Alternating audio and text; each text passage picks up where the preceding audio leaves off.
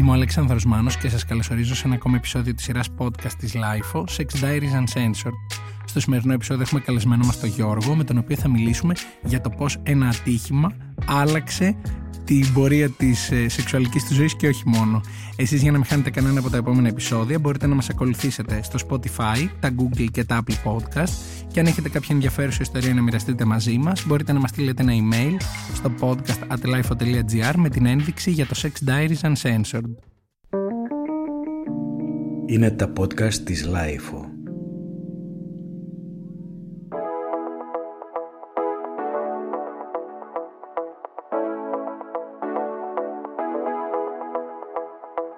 Γεια σου Γιώργο. Γεια σου Άλεξ. Θέλω να μοιραστώ ξεκινώντας, έτσι πάντα λέω κάτι στην εισαγωγή που νιώθω για το κάθε επεισόδιο. Όταν μιλήσαμε και μου είπες περιληπτικά την ιστορία της ε, ζωής σου και δι της σεξουαλικής, νομίζω το πρώτο πράγμα που σκέφτηκα είναι αυτή η ιστορία πρέπει να ακουστεί και πρέπει να επικοινωνηθεί γιατί είναι από αυτά τα παραδείγματα που δεν συμβαίνουν πολύ συχνά γύρω μας, αλλά είναι πάρα πολύ αντιπροσωπευτικά του πώς μπορεί μια στιγμή, ένα γεγονός, να σου αλλάξει με πάρα πολλούς τρόπους τη ζωή. Και χαίρομαι πάρα πολύ που είσαι σήμερα εδώ και θα μοιραστείς μαζί μας τη δική σου ιστορία. Και εγώ χαίρομαι ιδιαίτερα, γιατί είναι μια ιστορία που θεωρώ ότι πρέπει να ακουστεί, γιατί μπορεί να βοηθήσει και ο κόσμο. Μακάρι. Και η αλήθεια είναι ότι θέλω να το ξεκινήσω από την αρχή, δηλαδή θέλω να μας πεις αυτό που συχνά ρωτάω σε κάποιο καλεσμένο μας εδώ, το πώς ξεκίνησε η σεξουαλική σου ζωή. Ποια ήταν η πρώτη φορά που έκανες σεξ, σε τι ηλικία, έτσι για να μπούμε λίγο να πάρουμε τα πράγματα με τη σειρά. Μεγάλωσα σε επαρχία, οπότε τα κοινωνικά στερεότυπα ήταν λίγο περισσότερο ανεπτυγμένα.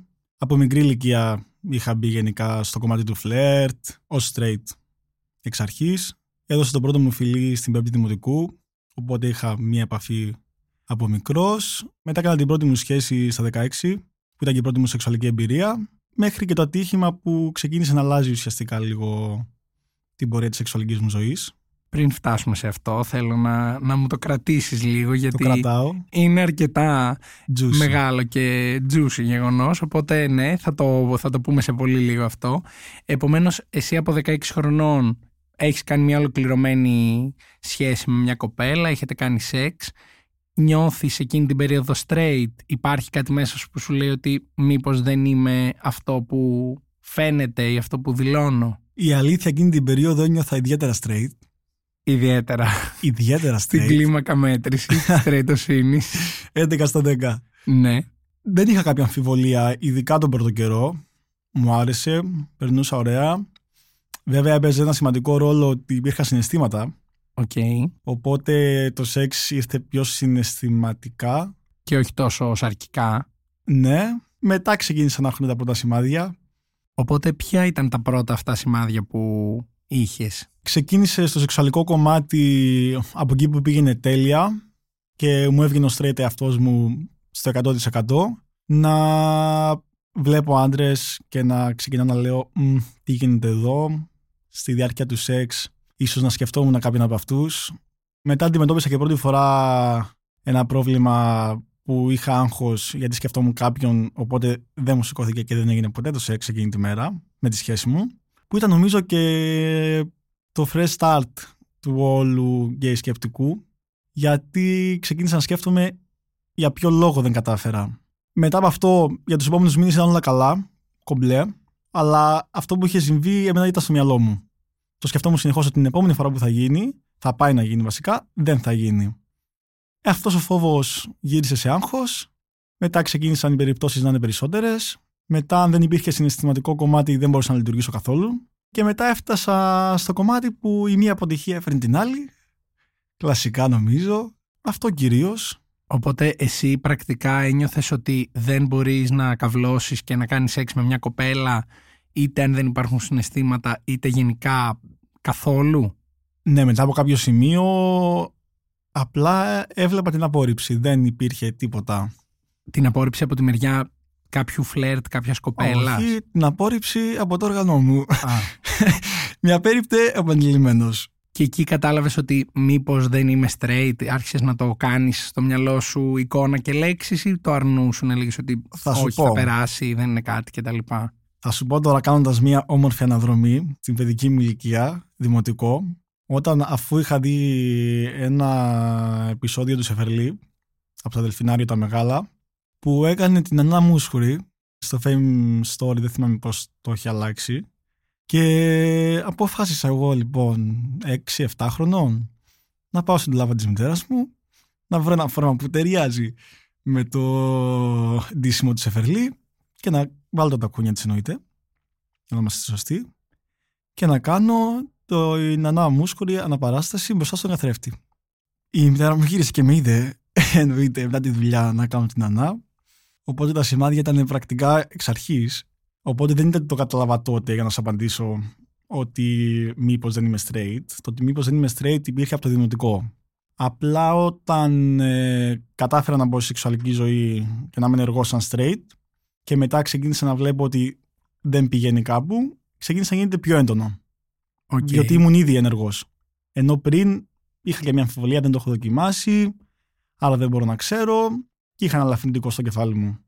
Ναι, μετά άρχιζε να γίνεται βεβαιότητα ότι κάτι, Ναι. κάτι άλλο συμβαίνει εδώ. Ήταν πρακτικό, το βλέπα μπροστά μου, απόδειξη. Δεν... Και πώς το διαχειρίζεσαι αυτό μέχρι τη στιγμή που θα πούμε στη συνέχεια; δεν το διαχειρίζομαι, θα πω. Απλά γυρνούσα σπίτι, ένιωθα ότι έχω σκοτώσει άνθρωπο σε τέτοιο βαθμό απογοήτευση και απλά προσπαθούσα και προσπαθούσα κάθε μέρα, προσπαθούσα με διαφορετική κοπέλα, μέχρι που δεν γινόταν κάτι. Ξανά ήρθα σε επαφή με την κοπέλα με την οποία είχα σχέση και ήταν η πρώτη φορά που δεν κατάφερε να γίνει κάτι εντελώς και εκεί ήταν το μεγάλο το χτύπημα που λέω κάτι δεν πάει καλά, μέχρι που δεν ξανάρχομαι σε επαφή με κοπέλα για τους επόμενους δύο μήνες, όπου ήρθε και το ατύχημα. Οκ, κατανοητό. Αργά ή γρήγορα θα το καταλάβαινα δηλαδή.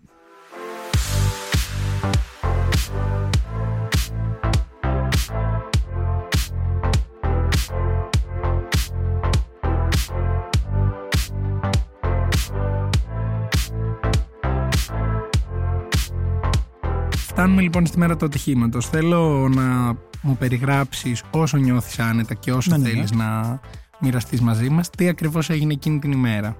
Λοιπόν, εγώ είχα βγει με ένα φίλο μου για ένα χαλαρό ποτό και αποφασίζουμε, επειδή γενικά συνηθίζαμε να κάνουμε sleepover, να κοιμόμαστε ένας του άλλου, να πάμε σπίτι του να κοιμηθούμε. Εγώ είχα και πολύ καλή σχέση με την οικογένειά του, οπότε ήθελα να τους δω και αυτούς. Να πω σε αυτό το σημείο ότι την ώρα που πηγαίναμε, είδα μια πρώην μου, γιατί πριν πάω με το φίλο μου με μια κοπέλα και με κοίταξε έτσι πολύ έντονα. Και στο δρόμο για το σπίτι του με το μηχανάκι, εγώ συνοδηγός, ε, έσκασε το λάστιχο. Και λέμε ότι μας μάτιαξε, δεν υπάρχει περίπτωση. Αλλά που δεν ξέραμε την επόμενη μέρα. Και ξυπνάμε το πρωί πια και αποφασίζουμε να γυρίσουμε από το σπίτι του και έπρεπε να φτιάξουμε το λάστιχο. Κάτι είχε συμβεί και δεν ήταν εκεί αυτός που πρέπει να το φτιάξει. Πέρασε μία ώρα περιμένοντας το βενζινάδικο και μετά ξεκινάμε να γυρνάμε και απλά είχε πιάσει μια πολύ μικρή ψυχάλα και ο οδηγός δεν έβλεπε μπροστά του. Οπότε καταλήξαμε να πέσει πάνω σε ένα σταματημένο αμάξι που ήταν στη μέση του δρόμου, να πεταχτώ εγώ από το μηχανάκι, αυτό στο μηχανάκι και καταλήξαμε κάπως έτσι στο νοσοκομείο. Εγώ με σπασμένο πόδι, σπασμένα δόντια, πληγέ στο πρόσωπο. Χρειάστηκε να κάνω ένα χειρουργείο για το πόδι, γιατί είχε σπάσει, ήταν κάταγμα στην κνήμη. Οπότε δεν διορθώνονταν με ένα γύψο απλά. Καταλαβαίνω ότι ήταν μια πάρα πολύ δύσκολη στιγμή και εννοείται ότι εκ των προτέρων χαίρομαι με την ε, πολύ μεταφορική έννοια και σε ευχαριστώ που μοιράζεσαι αυτό το βίωμα μαζί μας γιατί ίσως ήταν και παραμένει τραυματικό για σένα οπότε Σίγουρα. δεν θα ήθελα να σε φέρω σε δύσκολη θέση και να ρωτήσω πολλά πράγματα γι' αυτό. Θέλω να περάσουμε αυτή τη μέρα και να σε ρωτήσω πώς αυτό το γεγονός άλλαξε τη ζωή σου στο κομμάτι της σεξουαλικότητας. Βασικά ήταν μια ακαριαία συνειδητοποίηση ότι σήμερα είμαστε και αύριο δεν είμαστε. Δεν ξέρεις τι θα σου ξημερώσει, καλός ή κακός. Και έπειτα, λόγω του χειρουργείου, έπρεπε να μείνω τρεις μήνες στο κρεβάτι. Οπότε, θέλοντας και μη, ήρθα σε μια πολύ έντονη επαφή με τον εαυτό μου και μπήκα αμέσως στην οτροπία του ζήσει τη ζωή σου όπως τη θέλεις, γιατί δεν ξέρεις πώς θα την έχεις. Οπότε, μετά από αυτό, ήρθε στη ζωή μου ένα άτομο, φίλος, με τον οποίο θα τον έλεγα έναν κεραυνοβόλο έρωτα ίσως. Ήσασταν φίλοι, γνωριζόσασταν από πριν και αυτό μετεξελίχθηκε σε κεραυνοβόλο έρωτα; Ε, όχι, εγώ λόγω του ότι είχα το θέμα με το πόδι, είχα μια αποχή για ένα διαστήμα γενικά από τον εξωκόσμο και λόγω του ότι οι δικοί μου φοβόνταν να με βγάλουν έξω, με χτυπήσω, δεν έπρεπε να πατήσω το πόδι με τις παντερίτσε. Είχα πολύ περιορισμένους εξόδους, ούτε σχολείο. Αυτό δεν ήταν από το σχολείο μου. Οπότε όταν εγώ ξεκίνησα να βγαίνω και να πηγαίνω για καφέ, ήρθα σε επαφή με αυτό το άτομο. Για πρώτη φορά, δεν τον είχα προσέξει ποτέ. Έτυχε να υπάρχει μια κοινή παρέα και να έρθουμε σε επαφή. Καταλήξαμε μετά από τις μέρες να βγαίνουμε κάθε μέρα για καφέ. Σαν φίλοι, μέχρι Σαν τότε. φίλοι, τις πρώτες τέσσερις φορές που βρεθήκαμε, δεν ήμασταν καν φίλοι. Απλά με κοιτούσε συνέχεια, τον κοιτούσα συνέχεια. Εγώ ξαφνικά ήθελα συνέχεια να πάω για καφέ με αυτή την παρέα. Μιλούσα με τις κοπέλες που ήταν στην παρέα έτσι σαν πρόφαση για να βρεθούμε. Να τους πω, είχαμε το να παίξουμε τίτσου τότε. Οπότε λέμε πάμε να παίξουμε τίτσου. Όταν αργούσε αυτός γιατί ήταν σε άλλη τάξη, έλεγα δεν θα έρθει που είναι. Σε ενδιέφερε δηλαδή το αν θα έρθει, το τι ώρα θα έρθει. Ε, εννοείται, εννοείται τι φοράει, πώς θα έρθει, που θα κάτσει, να κάτσει δίπλα μου να έχω καινή θέση. Όλα αυτά, ξέρεις, τα συναφή τώρα που κάνεις καταστασούλα. Μετά ήρθε το Πάσχα, ήταν λίγο πριν το Πάσχα, τις διακοπές αυτό. Και την τελευταία φορά που βρεθήκαμε για- στην καφετέρια, με το που γυρνάω σπίτι, βλέπω follow. Κάνω back. Μετά ανεβάζω, είχα ανεβάσει τότε ένα motivational story, έτσι, πανελλήνιες και φάση stay strong και τέτοια και πατάει like. Τον βάζω στενούς. Εγώ τότε έτσι να σημειώσουμε ότι δεν είχα συνειδητοποιήσει ουσιαστικά ότι μου αρέσουν οι άντρες. Δηλαδή το βλέπα, αλλά είχα ένα ροζ ελέφαντα ανάμεσα σε μένα και σε αυτόν και απλά έκανα τον τυφλό. Έπειτα ήρθαν οι διακοπές του Πάσχα, έκανα να το δω κάποιες μέρες, να σημειωθεί ότι πήγαινα καθημερινά στην πλατεία, στην καφετέρια, ώστε να τον πετύχω ενδεχομένως. Με το ροζελέφαντα μαζί. με το ροζ ελέφαντα μαζί.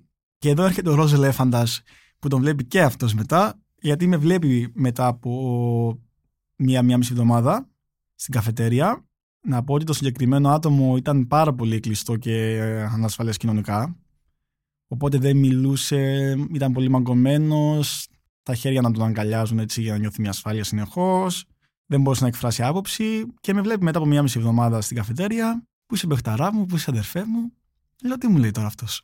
Μετά τις διακοπές ξεκινάνε τα σχολεία πάλι, βρισκόμαστε όλοι μαζί και καθώς έχουν ανοίξει και οι μέρες, μετά το Πάσχα λέμε να ξεκινήσουμε παραλία. Εγώ meanwhile είχα ένα δωματιάκι στο σπίτι μου, το οποίο ήταν εξωτερικά, οπότε δεν είχε κάποια επαφή με το σπίτι και αράζαμε εκεί όλοι μαζί παρέα. Οπότε ξεκίνησαν να έρχονται οι στιγμές που μέναμε μόνοι μας και εδώ είναι που ξεκινάνε και λίγο τα juicy, τα unsensor.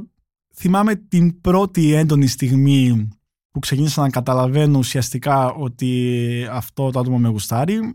Όταν γυρίσαμε από την παραλία πρώτη φορά, μπαίνουμε για μπάνιο στο σπίτι μου, λείπαν όλοι. Βγαίνω έξω με το μποξεράκι, είχε ήδη κάνει αυτός μπάνιο και απλά μένει να με κοιτάει. Τώρα το πού, τα αφήνω στον κόσμο να το μαντέψει. Θεωρώ ότι είναι εύκολο. Μετά από εκείνη τη μέρα, απλά βγαίναμε κάθε πρωί για καφέ, σχολείο και μπάνιο. Κάποια στιγμή κανονίζουμε να κάνουμε ένας sleepover στο σπίτι μου, το οποίο παρένθεση ήταν ε, game room παύλα γαμιστρώνας, με λεντάκια, κόκκινο φως, ηχεία και μουσική, καναπέ, Όλο το πακέτο. όλο το πακέτο, όλο όλο. Εγώ είμαι ένα άτομο που μου αρέσει πάρα πολύ να διαβάζω ανθρώπους, το έφερα ως πρόφαση για να ανακαλύψω κάποια πράγματα. Με θεωρούσα ικανό εάν δω κάποια στοιχεία να τα συνδέσω και να πω στο μυαλό μου, ξέρεις τι, αυτός είναι γκέι, απλά δεν το έχει αποδεχτεί. Οπότε βρισκόμαστε εκείνο το βράδυ, πριν πάμε σπίτι μου ακόμα, έχοντας συζητήσει ότι το βράδυ έχει ψυχανάλυση όπως το λέγαμε και καταλήγουμε στην παραλία μια παρέα τέσσερων ατόμων, εγώ αυτός, η κοινή μας κολλητή και άλλη μια κοπέλα και βάζουν στοίχημα ότι εγώ θα κάνω κάτι με αυτήν. Τότε δεν ήξερε κανείς για μένα, ούτε εγώ ήξερα για μένα.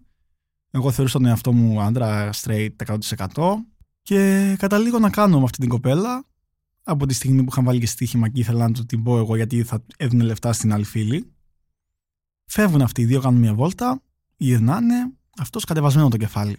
Άρα εσύ εκεί λες ότι κάτι γίνεται. Του έλεγα και εγώ εντάξει είμαι και εγώ λίγο πειραχτήρι, ξέρεις τι έγινε, γιατί είσαι έτσι. Ε, τίποτα, τίποτα, απλά νίσταξα. Η απάντηση. Γυρνάμε σπίτι, αυτό στα μαύρα χάλια, μη ξέροντας γιατί εγώ τότε. Μπορείς να με μουτζώσει. όχι, όχι. Εγώ απλά ακούω. Δεν κρίνω. Ναι, εγώ τότε ήταν αυτός ο ροζ ελέφαντας που είπαμε. Δεν έβλεπα μπροστά μου. Και καταλήγουμε στο σπίτι συζητώντας για οικογενειακά, για πεπιθήσεις, για τον εσωτερικό κόσμο του καθενός. Και φτάνω σε ένα συμπέρασμα εγώ στο ότι ναι, είναι γκέι. Του λέω, εγώ το έχω βγάλει το συμπέρασμά μου. Μου λέει ποιο είναι; Λέω δεν θα σου πω. Δεν του λέω και έπειτα από λίγο ξεκινάμε το κλασικό ξύλο μεταξύ δύο αντρών οι οποίοι ο ένας δεν θέλει να αποδεχτεί τη σεξουαλικότητα του άλλου χωρίς μπλούζες καταλήγοντας συνδρομένοι ο ένας αγκαλιά με τον άλλον. Πολύ φιλικό. Ναι, ακούγεται πολύ φιλικό αυτό. Η αλήθεια είναι. Ήμασταν φίλοι όντως, το πιστεύαμε και οι δύο. Περνάει αυτή η μέρα και από εκείνη τη μέρα δύο με τρεις φορές την εβδομάδα μήνυμου κοιμόταν σπίτι μου. Σαν φίλος. Σαν φίλος. Μία μέρα φεύγουμε από το σχολείο και πάμε σπίτι μου να αλλάξουμε. Στο δωματιάκι αυτό. Και μου λέει: Θες να πάμε με τα κορίτσια παραλία; Λέω: Ε, ναι, τι να κάνουμε, δεν θες να πάμε. Λέει: Έχεις δύο επιλογές.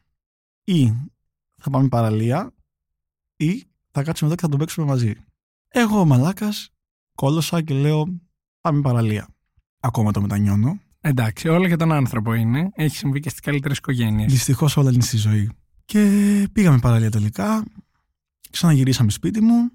Φτάνουμε μετά από δύο-τρεις φορές που κοιμήθηκε σπίτι μου να ξεκινάμε να κοιμόμαστε αγκαλιά. Να με πιάνει ε, στο μπούτι, να με πιάνει από εδώ, να με πιάνει από εκεί. Στη συνέχεια ξεκίνησε αυτό να εξελίσσεται. Καθόμασταν παρέα και απλά με ακουμπούσε. Στο μπούτι με πιάνει αγκαλιέ, μου δίνει φιλιά στο μάγουλο Φτάνουμε στο επόμενο στάδιο, γνωρίζοντας αυτός ότι εμένα μου αρέσει πάρα πολύ να με τρίβουν στην πλάτη, έτσι να κοιμάμαι και να χαλαρώνω, να μου ζητάει να με τρίψει. Λέω ναι. Εγώ μου το έκαναν και οι φίλοι μου αγόρια, δηλαδή το ζητούσα συνεχώς επειδή είναι από τα αγαπημένα μου. Οπότε δεν το θεώρησα κάτι. Μία, δύο, τρεις φορές με τρίβει, μου λέει κάτσε να με τρίξεις εσύ τώρα. Guess what?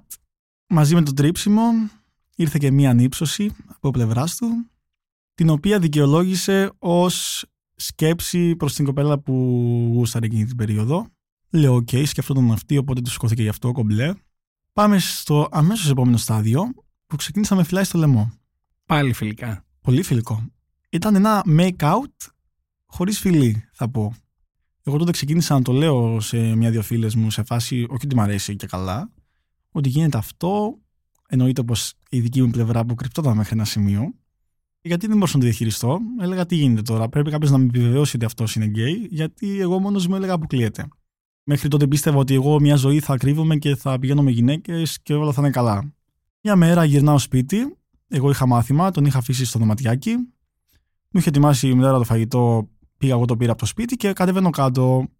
Εμείς τότε παίζαμε ένα παιχνιδάκι έτσι με την παρέα ότι λέγαμε Έλα να σε γαμίσω, θα σε γαμίσω και μου είχε στείλει μία φωτογραφία στο Instagram που έλεγε «Σε περιμένω» με κόκκινα λεντάκια βλέποντας το 365 από το λάπτοπ μου και στο Snapchat μια άλλη φωτογραφία που μου έλεγε «Έλα να σε γαμίσω» πάλι με κόκκινα λεντάκια και μια φωτογραφία του 365, την ταινία. Κατεβαίνω κάτω με το φαγητό, αραχτός αυτός χωρίς μπλούζα, ανοιχτά τα πόδια. Κάθομαι, ξεκινάει και με ακουμπούζει στο πόδι και μου έλεγε «Θα με γαμίσεις» Εγώ τότε δεν γελούσα απλά, δεν ήξερα τι να κάνω, απλά με είχα πιάσει γέλια. Και με το που τελειώνει το φαγητό, μου λέει, λοιπόν θα με γαμίσεις; Λέω όχι. Λέει γιατί; Λέω δεν σε γαμάω. Σηκώνεται πάνω και απλά έρχεται ανάμεσα από τα πόδια μου και κάπως κάνει κινήσει με φιλήσει και απλά τον πιάνω από το λαιμό και τον πετάω δεξιά. Λάθος μου. Μεγάλο. Και καταλήγουμε πια κάθε μέρα που κοιμόμαστε μαζί να με φυλάει στο λαιμό, να κάνουμε make-out, να κοιμόμαστε αγκαλιά, να μου λέει μήπως είναι λίγο γκέι αυτό που κάνουμε, μήπως δεν είναι σωστό, ή άμα έβλεπε ο πατέρας μου θα με είχε κρεμάσει στην πλατεία του χωριού. Τέτοια φασούλα. Μέχρι που κάποια στιγμή κάνει κάτι με μια κοπέλα. Εγώ τρώω φλασιά εκείνη την ώρα ζήλια full και ξεκινάω να αντιλαμβάνομαι λίγο τι γίνεται μετά από αυτό. Και αντίστοιχα αυτός ξεκινάει να παίρνει πίσω ό,τι έδινε.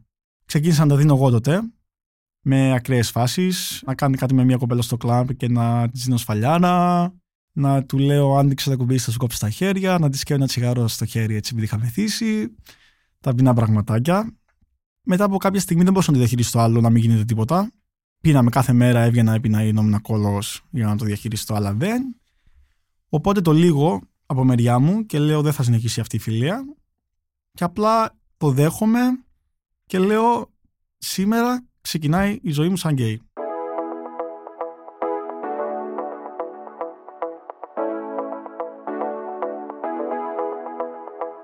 Τέλεια, μου αρέσει πολύ που φτάνουμε σε αυτή τη συνειδητοποίηση, την επίσημη του τι γίνεται εδώ. Θέλω να σε ρωτήσω μετά από αυτό και άσχετα και με αυτό το παιδί, ποιες είναι οι πρώτες σου σκέψεις την ώρα που λες Εγώ είμαι γκέι και το παραδέχεσαι στον εαυτό σου και το ακούς με λέξεις; Λοιπόν, πρώτες μου σκέψεις. Ένα. Πώς είναι να πιάνεις πουλί; Σαν απορία. Μεγάλη απορία. Δεν καταλαβαίνεις. Δεύτερη απορία, ότι δεν πρόκειται ποτέ να το φάω. Δεν ήξερα τι σημαίνει bottom τότε, ούτε top, οπότε δεν ήξερα πώς αλλιώς να το πω. Αυτές ήταν οι κύριες δύο απορίες. Η πρώτη λύθηκε άμεσα. Η δεύτερη άργησε αρκετά να λυθεί. Ξεκίνησα μετά φεύγοντας από την επαρχία στην Αθήνα ως φοιτητής, νέος, νέα ζωή. Ξεκίνησα να βγαίνω κανονικά με άντρες σαν γκέι, χωρίς να κάνω βέβαια κάτι ιδιαίτερο. Μετά κάνω την πρώτη μου σχέση, η οποία κράτησε 8 μήνες. Πρώτη μου σεξουαλική εμπειρία ουσιαστική σε αυτή τη σχέση. Μέχρι να έρθει αυτή η πρώτη σχέση, η σεξουαλική σου ζωή στο γκέι κομμάτι ήταν απλά φλερτάρω, μιλάω ενδεχομένως, αλλά δεν είναι ότι θα πάω και με αυτοπεποίθηση να πω Γεια σου, είμαι ο Γιώργος και μου αρέσει ή θέλω κάτι από σένα. Αρχικά δεν πήγαινα να μιλήσω. Οκ. Okay. Ξεκινάμε από αυτό. Άρα περίμενες να σου κάνει κάποιος ένα πέσιμο, ένα φλερτ, κάτι. Εντάξει, αλήθεια ήταν αρκετά εύκολο το να μπω μέσα σε αυτόν τον κύκλο. Απλά ξεκίνησα με το classic μπαίνω Instagram. Έχω δύο γκέι άτομα που ξέρω, μπαίνω στους followers. Βλέπω κάποιον που μου αρέσει, τον κάνω follow. Με κάνει back. Έκτισα έναν κύκλο 20 ατόμων. Ξεκίνησα να ανεβάζω κάθε μέρα story τον εαυτό μου, μου απαντούσαν like. Μου αντιδρούσαν, ξεκίνησα να μιλάω, έβγαινα. Κάναμε τις φάσεις μας, χωρίς σεξ βέβαια. Έτσι μπήκα στον κύκλο, όμορφα και απλά. Υπήρχε κάτι που σε κρατούσε ή σε, σε έκανε να σκέφτεσαι το να μην έχεις ολοκληρωμένη επαφή με αυτά τα άτομα; Λοιπόν, λόγω του ότι εγώ είχα συνηθίσει σαν straight να είμαι το gay top, αντίστοιχα, αυτό που ήθελα να δοκιμάσω ήταν το bottom. Λόγω φοβίας δεν μπορούσα να το κάνω γιατί στο μυαλό μου ερχόταν μέχρι ότι θα πάθω κάτι, ότι... Δεν ξέρω πώς θα το κάνω, Πώς γίνεται; Όχι καλά, δεν υπήρχε αυτό. Α, δεν υπήρχε αυτό. Οκ, okay, γιατί συνήθως υπάρχει και αυτή η απορία, ξέρεις. Όχι, όχι. Τι κάνουμε τώρα, πώς λειτουργεί αυτό ακριβώς; Όχι, ανασφάλεια δεν υπήρχε για τον τρόπο. Υπήρχε για το πρακτικό κομμάτι. Ότι είναι κάτι το οποίο ουσιαστικά στο όργανο δεν έχει συνηθίσει να διεισδύει απλά να αποβάλλει. Και εγώ σκεφτόμουν πώς θα γίνει αυτό. Η πρώτη σεξουαλική εμπειρία, να πω κιόλας ότι άργησε αρκετά. Ήμουνα σε σχέση, αλλά λόγω φόβου ποτέ δεν ολοκλήρωνα μετά από κάποιους μήνες κατάφερα να κάνω ολοκληρωμένο σεξ. Και πώς ήταν αυτή η στιγμή; Αυτή η στιγμή φαντάσου ότι ήταν ε, στα γενέθλια της τότε σχέσης μου μετά από δύο μήνες που ήμασταν μαζί. Και απλά κάνουμε πέντε λεπτά και μου λέει Μπράβο, μωρό μου, τα κατάφερες. Για να καταλάβεις τι προσπάθεια είχε πέσει.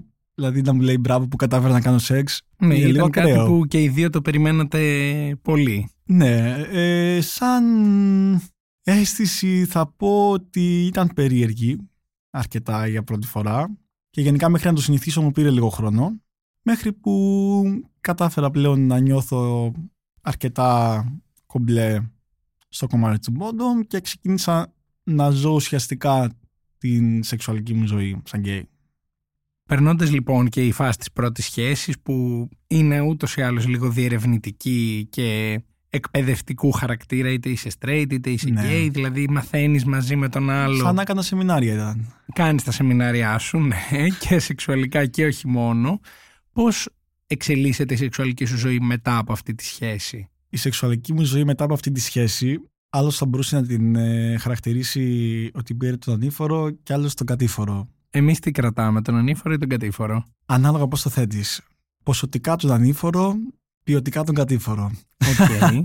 Λόγω του ότι είχα συνηθίσει να ζω σε μια κοινωνία κλειστή και να μην μπορώ να εκφράσω τον εαυτό μου, μετά τη σχέση νιώθοντα έτοιμο πλέον να δράξω κάθε ευκαιρία, ξεκίνησα να μιλάω άτομα στο Instagram, να βγαίνω για ένα καφέ, να βγαίνω δεύτερο καφέ. Δεν υπήρχε τρίτος συνήθως. Ήταν σπίτι, σεξάκι, γεια σας, επόμενος. Αυτό κράτησε για αρκετό καιρό. Γνώριζα συνεχώς άτομα μέσω του Instagram. Είχαν πάρει φωτιά με περίοδο τα DM. Κλασικά. Κάθε μέρα άλλος καφές. Η σεξουαλική ζωή στο αποκορύφωμά της.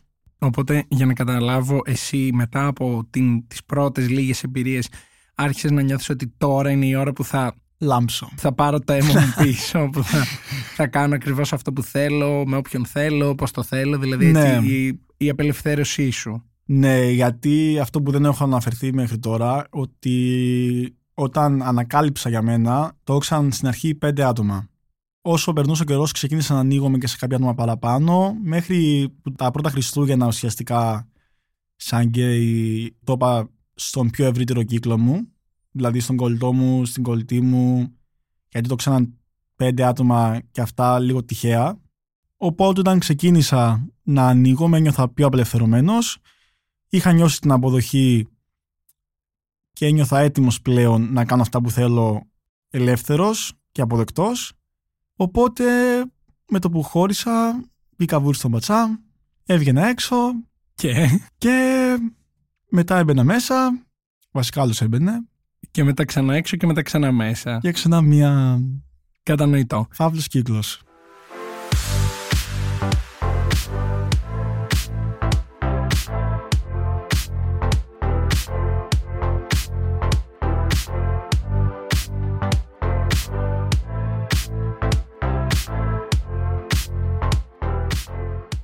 Φτάνοντας στο σήμερα που θεωρητικά έχεις περάσει από πάρα πολλά στάδια αποδοχής και συνειδητοποίησης της σεξουαλικότητάς σου πώς είναι σήμερα η σεξουαλική σου ζωή; Σήμερα, στο σήμερα πλέον γνωρίζουν ε, όλοι για μένα, γονείς, φίλοι, κόσμος με τον οποίο συναστρέφομαι σπάνια ακόμα και αυτοί. Νιώθω πολύ ελεύθερος, οπότε είναι ακόμα πιο απελευθερωμένα τα πράγματα και στο σεξουαλικό κομμάτι. Η σεξουαλική μου ζωή είναι πάμπλουτη, θα τη χαρακτηρίσω. Ωστόσο, θεωρώ ότι λόγω καταπίεσης, λόγω κοινωνίας, κάποιες φορές ξεφεύγουμε εμείς οι γκέι, γενικά το LGBT. Θέλουμε απλά να πάρουμε πίσω το χρόνο που έχουμε χάσει.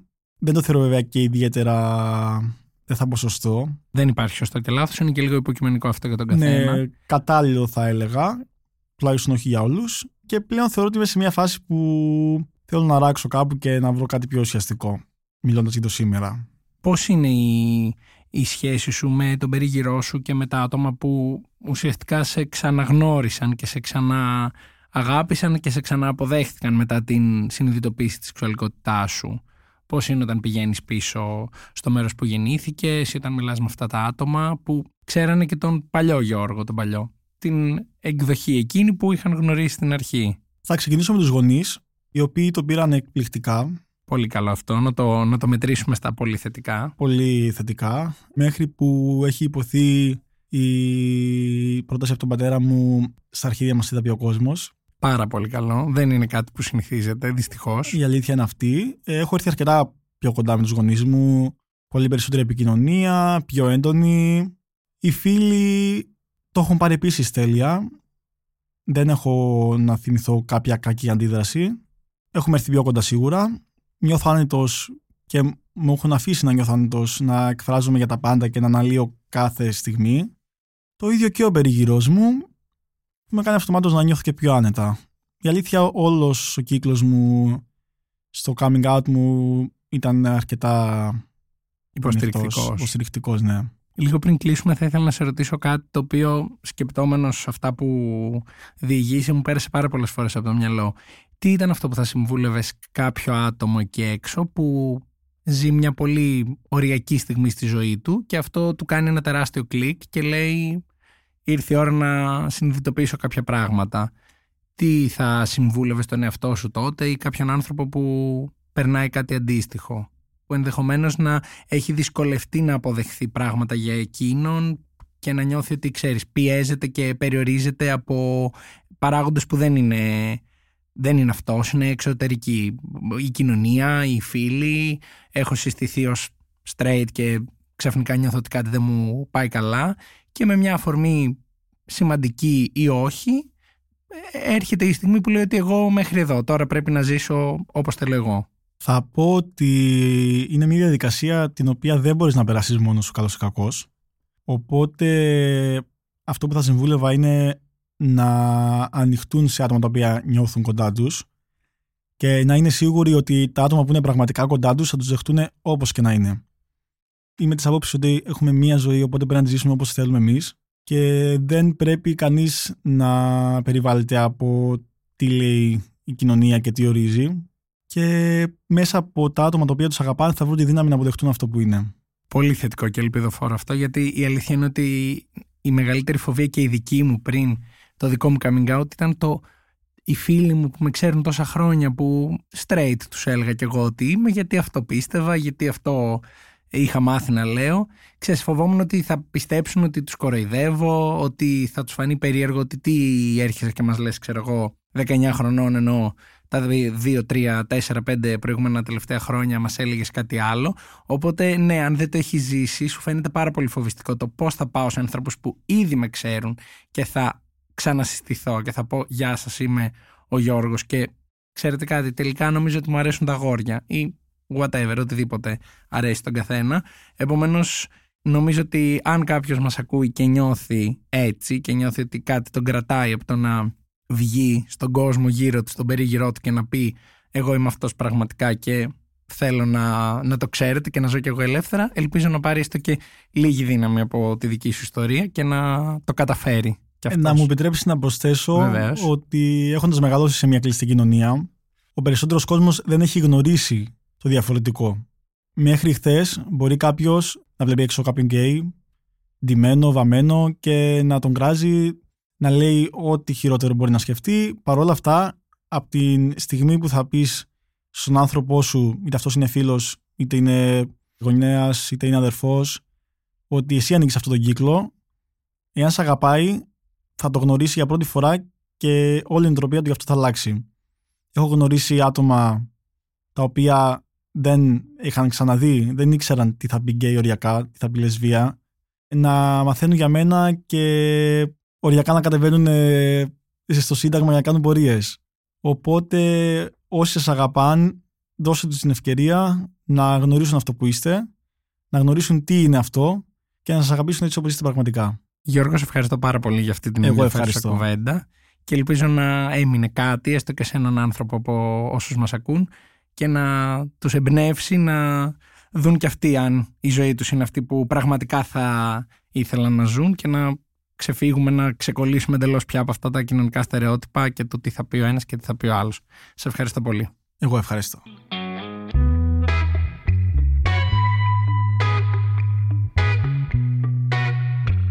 Είμαι ο Αλέξανδρος Μάνος και αυτό ήταν ένα ακόμα επεισόδιο της σειράς podcast της LIFO, Sex Diaries Uncensored. Στο σημερινό επεισόδιο είχαμε καλεσμένο μας τον Γιώργο, με τον οποίο μιλήσαμε για το πώς ένα ατύχημα άλλαξε την σεξουαλική του ζωή. Εσείς για να μην χάνετε κανένα από τα επόμενα επεισόδια μπορείτε να μας ακολουθήσετε στο Spotify, τα Google και τα Apple Podcast. Είναι τα podcast της LIFO.